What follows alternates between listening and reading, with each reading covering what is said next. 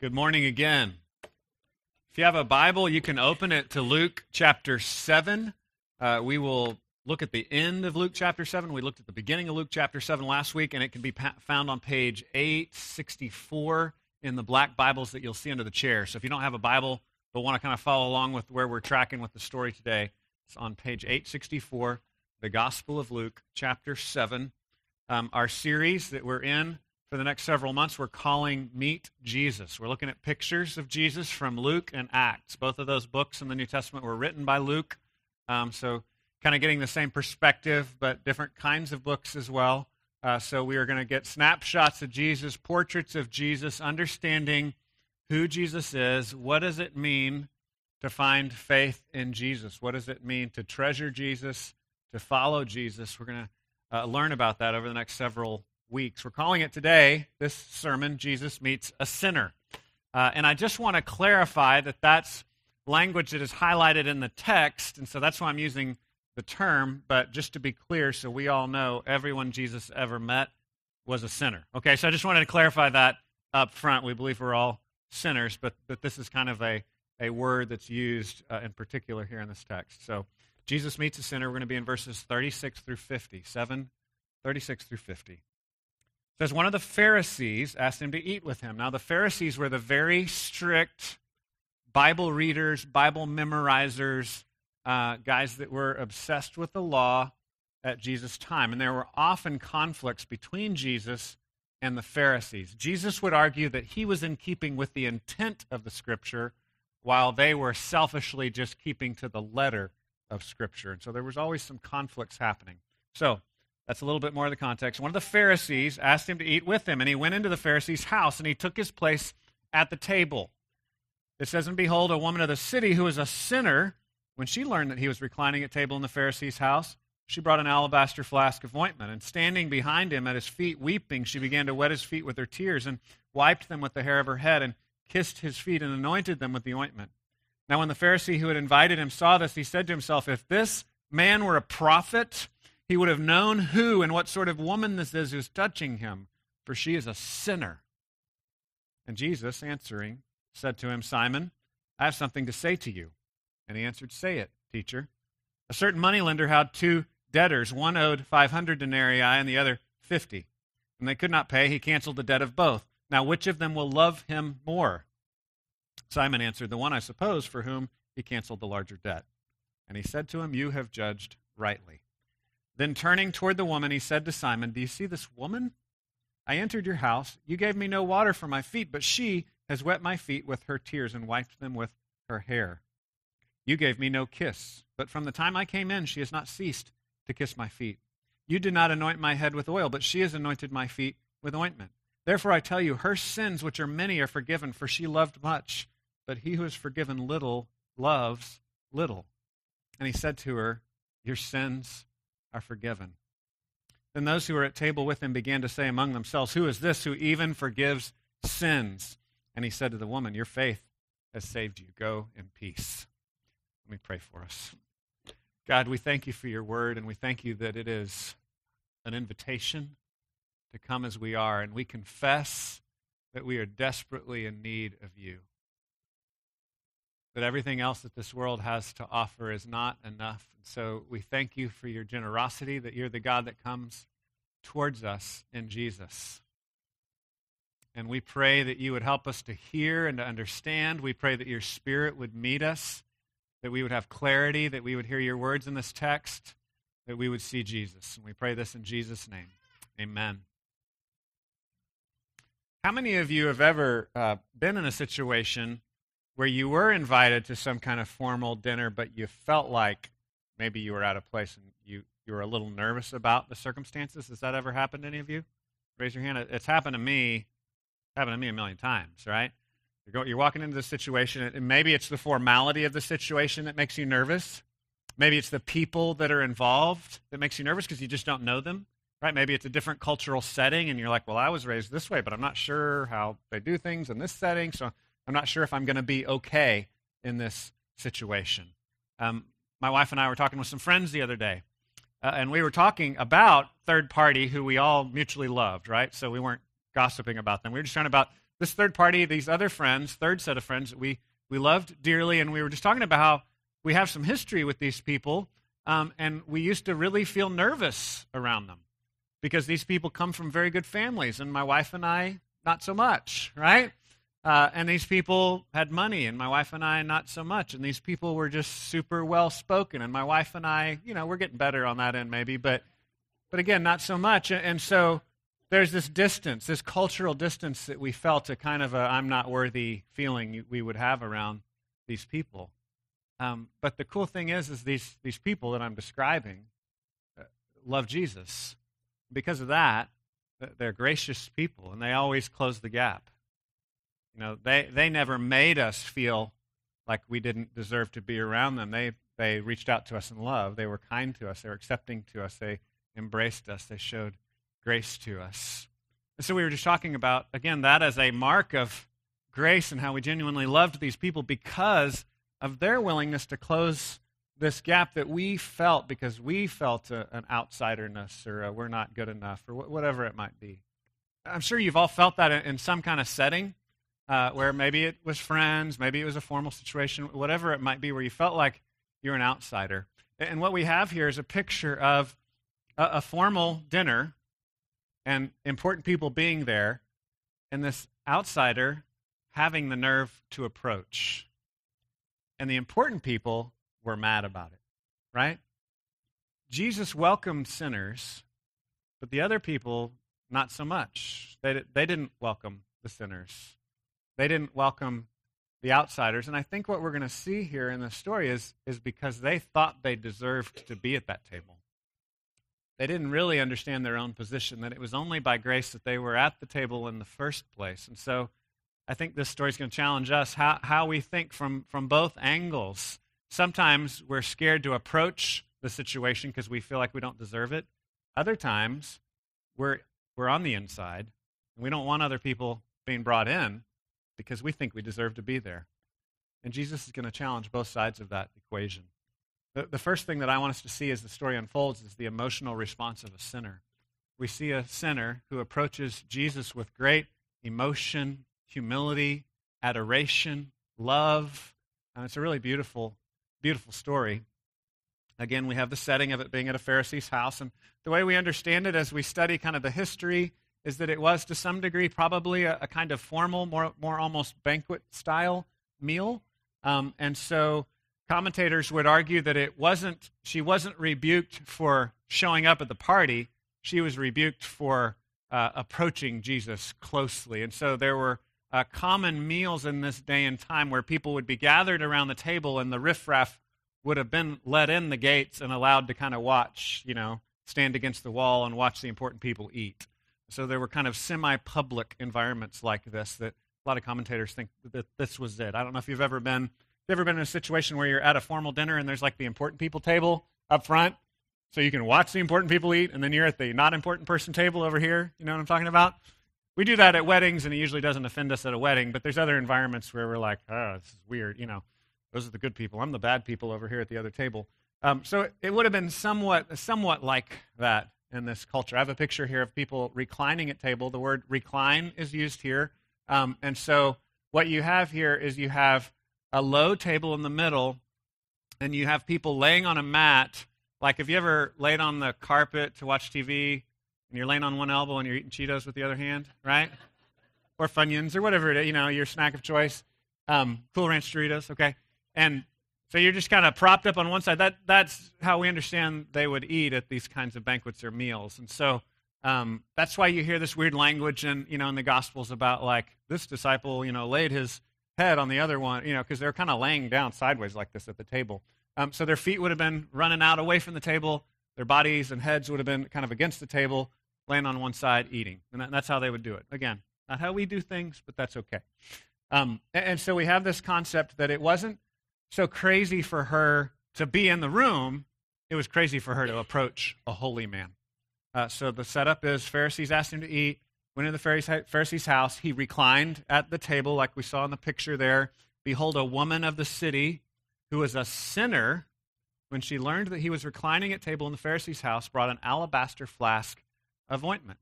There's some other stories in the other Gospels about other situations where women have brought alabaster flasks of ointment or fine perfume and anointed Jesus.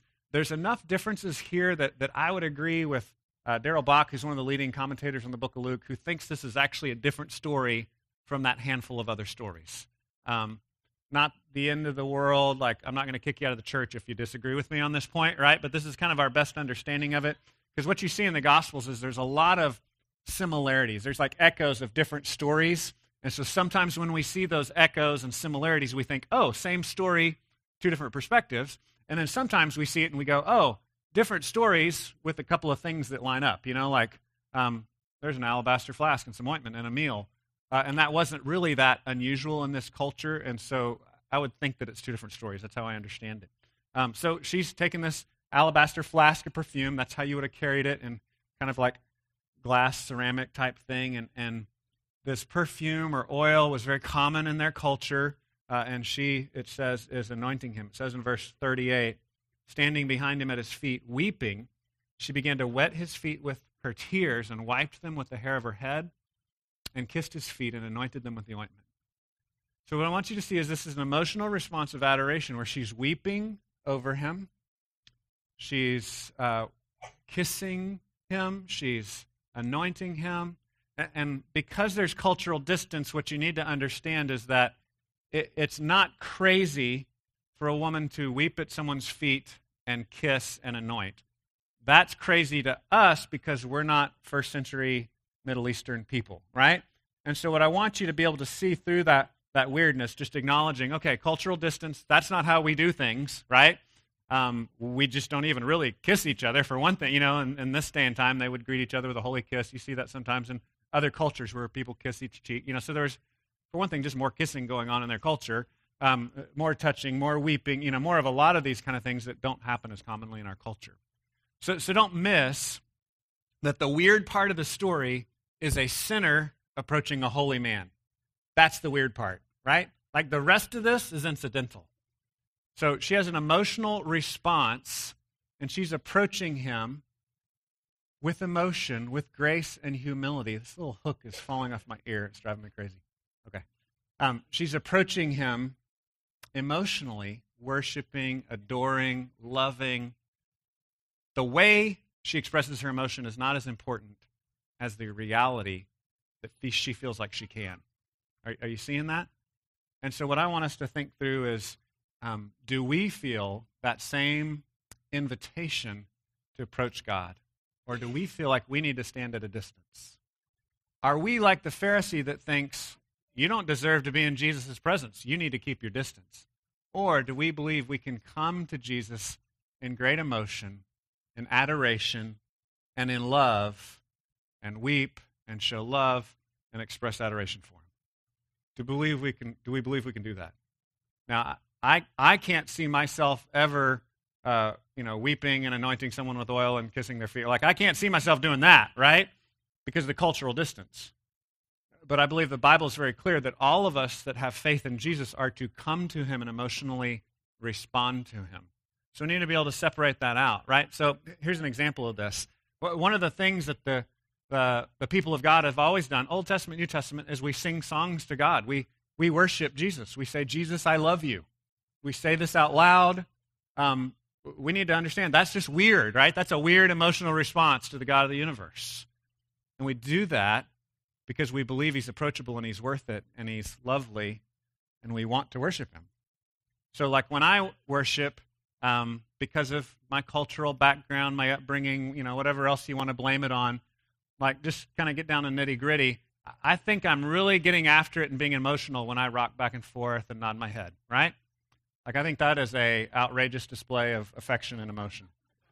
But I also understand that that's culturally different for others. Others of you, you know, you're weeping, you're waving your hands, you're, you know, there's different there's different emotional responses to Jesus. So what I'm saying is I'm not calling you to have this emotional response, right?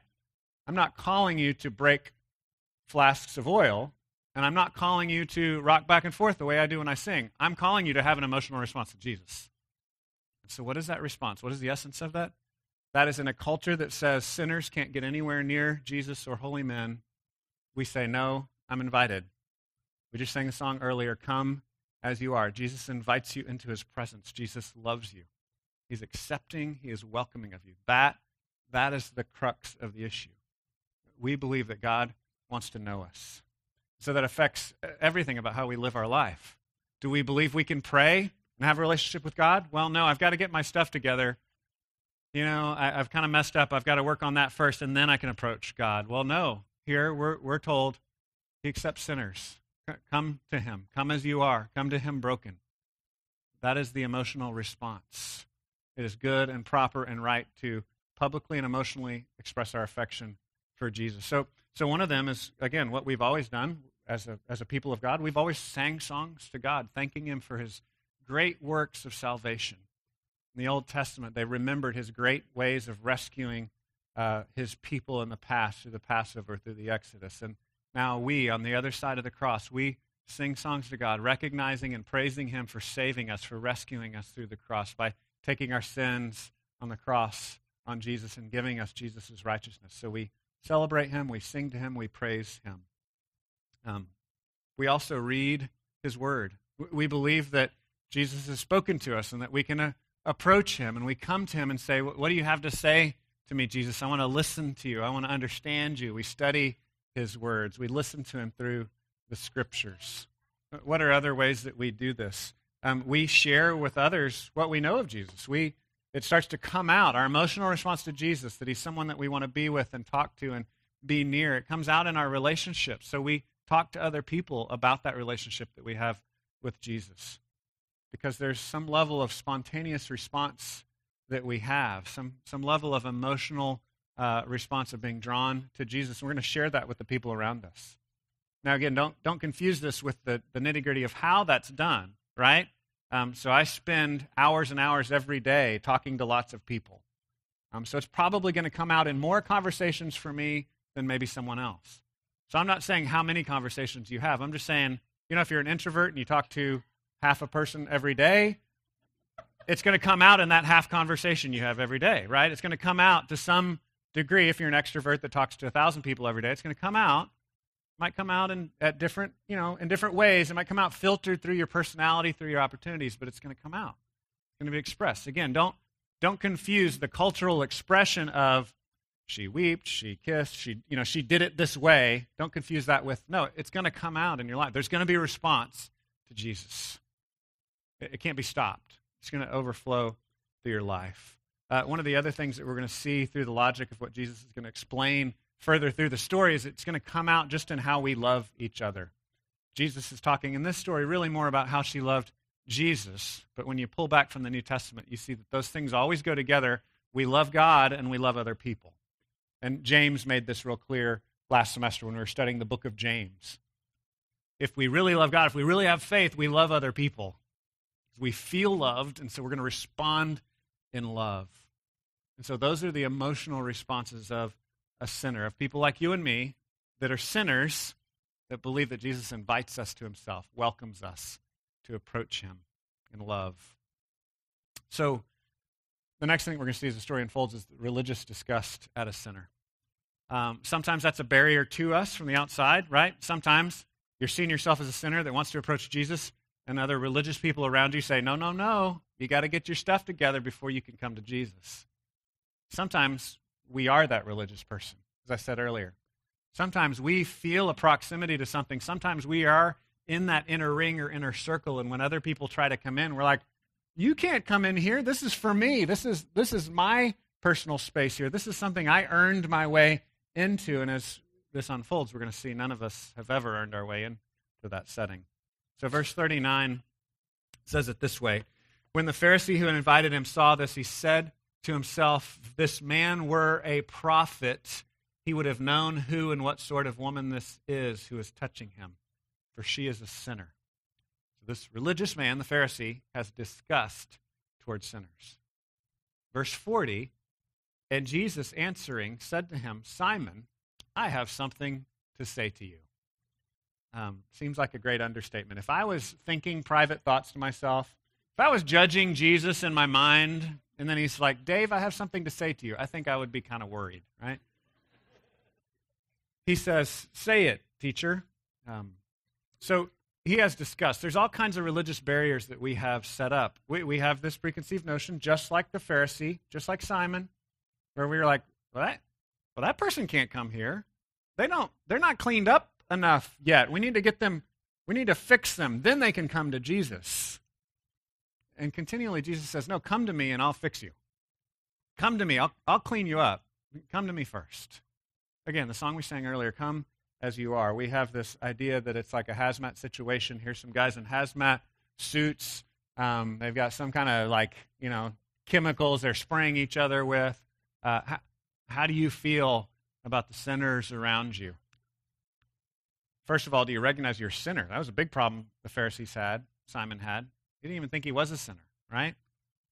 But he really didn't want to get touched or influenced by sin, so he wanted to keep them at a distance. So he said, according to my rules of the game, a prophet can't be near a sinner. It just doesn't work. What makes you a prophet is keeping sinners at arm's length. And Jesus deconstructs that whole notion. Says, no, it's not. Being holy doesn't mean you hate these sinners. Means you, you certainly shouldn't want to embrace sin, right? Eh, Jesus is not saying we sin and everything's cool. Don't worry about it. Sin is great. He's saying, but we love sinners. We accept sinners. We build bridges with these sinners. So, what's the paradigm that you have in your mind? Who, who are the people that you have disgust towards? Just to make it really personal, right? Like, just you know, go through the catalog in your mind, uh, your mental Rolodex, kids under 30, I know you don't know what I'm saying. Um, you know, just think of the list of people in your brain, right? Your contact list. That's, that's the way to say it. Go through your contact list and, and say, who do I have disgust towards? Who do I have disgust towards? Who do I think doesn't deserve my company or Jesus' company or our church's company or our family's company or my friend's company? Who are those people I find disgusting? And then then you'll be able to relate to the Pharisee. Who do you try to deserve? Who do you think doesn't deserve Jesus? Isn't that a great oxymoron statement? You don't deserve Jesus. Here's even crazier you don't deserve grace. Well, grace by definition is undeserved. You don't deserve forgiveness. Well, forgiveness by definition is not deserved. And that's what Jesus is trying to communicate to the religious people of his day, and I think to the religious people of our day too. That's us, right? We're the religious people. We're the ones like the Pharisees studying our Bible, trying to say we, we want to do what it says. Let's make sure we don't show disgust towards sinners. Does that mean we sin all the more so that grace may abound? Paul says, may it never be. Of course not. But we love people like Jesus. We say, I'm, I'm going to do my best not to sin, and then I'm going to show love to sinners. To be a friend like Jesus was. And that's what Jesus invites us into. The last thing I want us to see is how then forgiveness changes a sinner. What, what's the process actually look like? What does this transformation look like? Look at verse 41. Jesus gives a little explanatory parable, right? He gives this little, this little story to make sense of the gospel, to make sense of forgiveness for the folks present here. Look at verse 41. A certain money lender had two debtors, right? Two guys owed him money. One owed 500 denarii, the other 50. It's hard to make exact comparisons, but we'll say it's roughly like two months' wages versus two years' wages, okay? Being very rough here, but a big difference. That's the important thing. The important thing is not the exact amount. The important thing is there's a big difference, right? One guy owes an unpayable amount, another guy owes a small payable amount. And he goes on and he says, When they could not pay, he canceled the debt of both of them. So the moneylender was gracious um, in a culturally weird way, like over the top gracious. This just didn't happen in their culture, right? The Pharisees, they were sticklers for justice. And, and a lot of times these were the guys that made themselves rich by not forgiving debts, but by holding people to their debts, right? And so he says he forgave them their debts. Now, which of them will love him more? Which of them will love him more? Verse 43 Simon answered, The one, I suppose, for whom he canceled the larger debt. So even in his response, he's kind of distancing himself.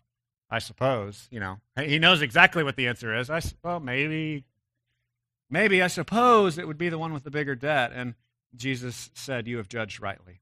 Verse 44 says, Then turning toward the woman, so Jesus turns, turns toward the woman, right? So again, remember, back up, cultural setting, formal banquet, the riffraff get to hang out around the edges, the important people are at the important people table. Jesus is not really supposed to interact with her. He's just kind of letting this unfold. Now he, he turns to her and really shows her dignity as a person. He turns to her and he continues to explain to Simon. He says, Do you see this woman? I entered your house and you gave me no water for my feet, but she has wet my feet with her tears and wiped them with her hair.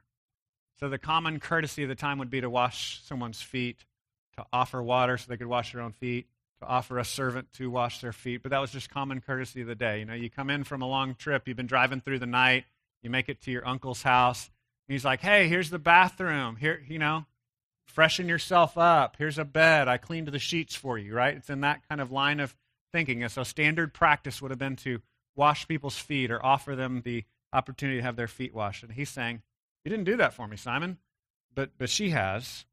He goes on and he says, um, You gave me no kiss, but from the time I came in, she has not ceased to kiss my feet. Right? Again, they do a lot of kissing in their culture. We wouldn't do that, but there's, there's these things we do to show people grace and to show people hospitality. Jesus is just saying, you, you didn't show me the common courtesy. You didn't show me the common hospitality. You even held me at a distance, right? Trying to decide if I was holy enough to be uh, deserving of your hospitality, Simon. Saying, but she has showed me this love. He goes on, you didn't anoint my head with oil, another common thing they would do, right? We don't, we don't usually, when someone comes over for dinner, like, here's some olive oil for your hair, uh, but that's what they did, right? I mean, that was just kind of their common thing. These, these were the things they did in their culture that would be uh, equal to us offering uh, indoor plumbing to someone as a courtesy they would offer oil and ointment and foot washing. And so he says, She did. She anointed my feet with ointment. Therefore, I tell you, her sins, which are many, are forgiven, for she loved much. But he who is forgiven little loves little. And he said to her, Your, your sins are forgiven. So he makes the difference here that because she's done this, she's forgiven. And, and we need to clarify because the language, depending on your translation, might come through in a strange way. Um, Darrell Bock, again, was really helpful on this as a commentator. He said it, it would be kind of like saying, uh, it's raining outside because the windows are wet, right? So if you're like a super lot, like if you're a computer programmer or an engineer, you would say, hey, wait, that statement's not factually correct because the windows being wet doesn't make the rain happen, right? So we need to be clear here that Jesus is speaking colloquially, like many of us do, common language, and he's saying the wetness of the windows shows us, proves to us, we know now that it is indeed raining because there's wetness on the windows. He's saying in the same way, I, know it's clear, and it's clear to all of you that she loves, that she's forgiven because she loves. It's clear, right? The, the love is the evidence of this inner reality. And that's what the New Testament teaches again and again and again. That if we're forgiven, if we trust Jesus, if we know Jesus as our Savior, if we know we're sinners, if we know we need what Jesus gives, then we love, right? So don't misunderstand this to mean Jesus saying, she just earned my forgiveness by loving me. That's not what he's saying. He's saying she's just evidenced her forgiveness by showing love. And that's the way it works in our life, too. We, we love because he first loved us. We love God. We love others because God approached us in love through Jesus. I have a chart here that I've used in the past. This was um, a chart that was first done, I think, by Paul Miller in the Sonship curriculum of World Harvest and Serge Ministries, and then it is now used in a, a Bible study book we use called The Gospel Centered Life. Some of y'all know The Gospel Centered Life. It's a book a lot of our groups have done. And so, what it does is it sets up this uh, growing angle these two lines that get farther and farther apart. And the top line is a growing knowledge of God's holiness, right? So the more you become aware of God and who He is, the more you become kind of overwhelmed that He's holy. That's why when people see God or see the messengers God face to face, uh, they usually pass out or get sick or faint, right? I mean, that's kind of the that's the response, the woe is me response of Isaiah chapter 6. Like, I am I'm not worthy. God is holy. This is scary. So it's this growing knowledge of God's holiness. That bottom line is growing knowledge of my sinfulness. Those those two things go together, right? Those lines are always growing apart. The more we know God to be holy, the more we know ourselves to be sinners. The more aware I am that I've blown it, that I'm not holy, because God is holy. The more I see the standard of holiness, the more I see my own uh, missing of the standard. All have fallen short of the glory of God. That's what sin is.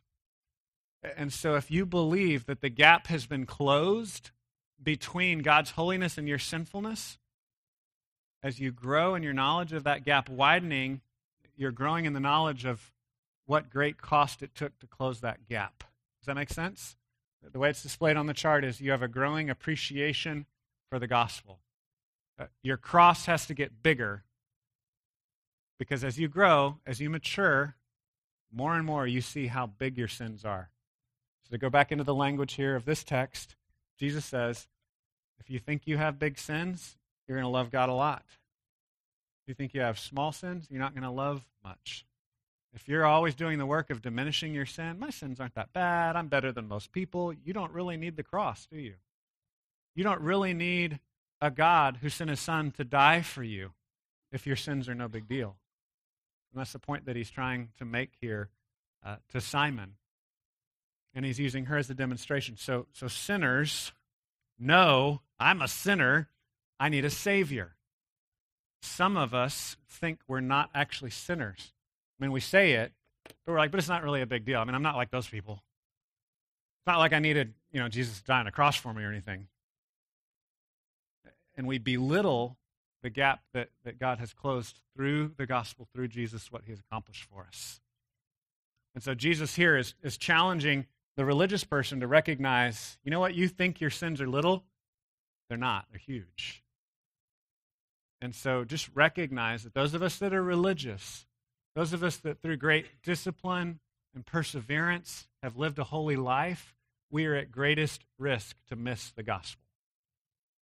We are at the greatest risk to think God is pleased with us because we've lived such a disciplined and holy life. I'm not saying that's bad. I'm just saying don't miss the gospel that we are all sinners that need a Savior. So again, you know, Paul says, should we sin all the more so that grace may abound? Of course not. No, that's not what he's saying at all. He's saying you better understand that any holiness, any discipline, any good thing in your life is a result of God's grace to you. It's a result of God's goodness. And the more you actually get to know God, you're not going to be belittling your sins anymore. You're going to have a heightened awareness of how holy God is and how great your sins really are. Even if they're heart sins that no one sees, even if your neighbors think you are all American, you're going to know in increasing measure that you are a sinner, but that God is good. God loves you. God is gracious. The cross is going to get bigger. Jesus is going to get bigger. Forgiveness is going to become more amazing, and you're going to love God more and love others more. And that's what Jesus is saying here. So the cross chart illustrates that when we come to Jesus, we have an awareness that He's holy, that we're a sinner, and we need Jesus to cover that gap. And you know what? When we grow in maturity, it's the same process. The gospel saves us. We enter through the gospel, and the gospel matures us. It transforms us. It remakes us day to day. It helps us to see others as persons that we should show dignity to because we love them and we don't think we're any better than them. We don't think we're any better than them. And that's in contrast to the religious disgust for sinners. So, this is how forgiveness changes a sinner. We have this process that Jesus shows here, then is, is reiterated throughout the New Testament, that this love for Jesus is evidence of forgiveness. So, Jesus says, Your sins are forgiveness, or your sins are forgiven. The last two verses kind of comes to a head. Verse 49 says, And those who were at table with him began to say among themselves, Who is this who even forgives sins? Um, so, back at the beginning, the guy was questioning Is this guy really a prophet? Can this guy really speak the words of God? Because he's, he, he's communicating, he's allowing a sinner to touch him, so he's probably not really a prophet. And Jesus answers him, Well, for one thing, I know what you're thinking, right? So that's kind of scary. And then he keeps going and he says, Your sins are forgiven. And they're amazed because their understanding, and my understanding, is that only God can forgive sins. Only God can forgive sins. So Jesus is standing in the place of God. We believe the, the understanding of the Trinity, the most simple way to say it is one God and three persons. One uh, what and three whos that Jesus is God in the flesh, and that he says, As God, I can forgive your sins. He's one that paid the price for our sins. So they're, they're amazed. Who is this who even forgives sins? And he nails it down one more time with the final verse. He said to the woman, Your faith has saved you. Go in peace. Just to be clear, her faith in me has saved her. Now she can go in peace. Let me pray for us and we'll respond. Father, we thank you that you invite us to approach you. I thank you that you love us through Jesus, that you've made it clear in this story. God, I help I pray that you would you would help us to, to see that we are sinners, that all have fallen short of the glory of God, that none of us have uh, worked our way to the table, none of us have earned our way to the table, but we come to the table with you through Jesus, through forgiveness of sins, through Jesus dying on the cross for us and giving us his very righteousness. So thank you for inviting us to come as we are. Thank you for loving us. Thank you for transforming us through that forgiveness. And I pray that you'd help us to grow in our faith in you. We pray this in Jesus' name. Amen. We want to respond.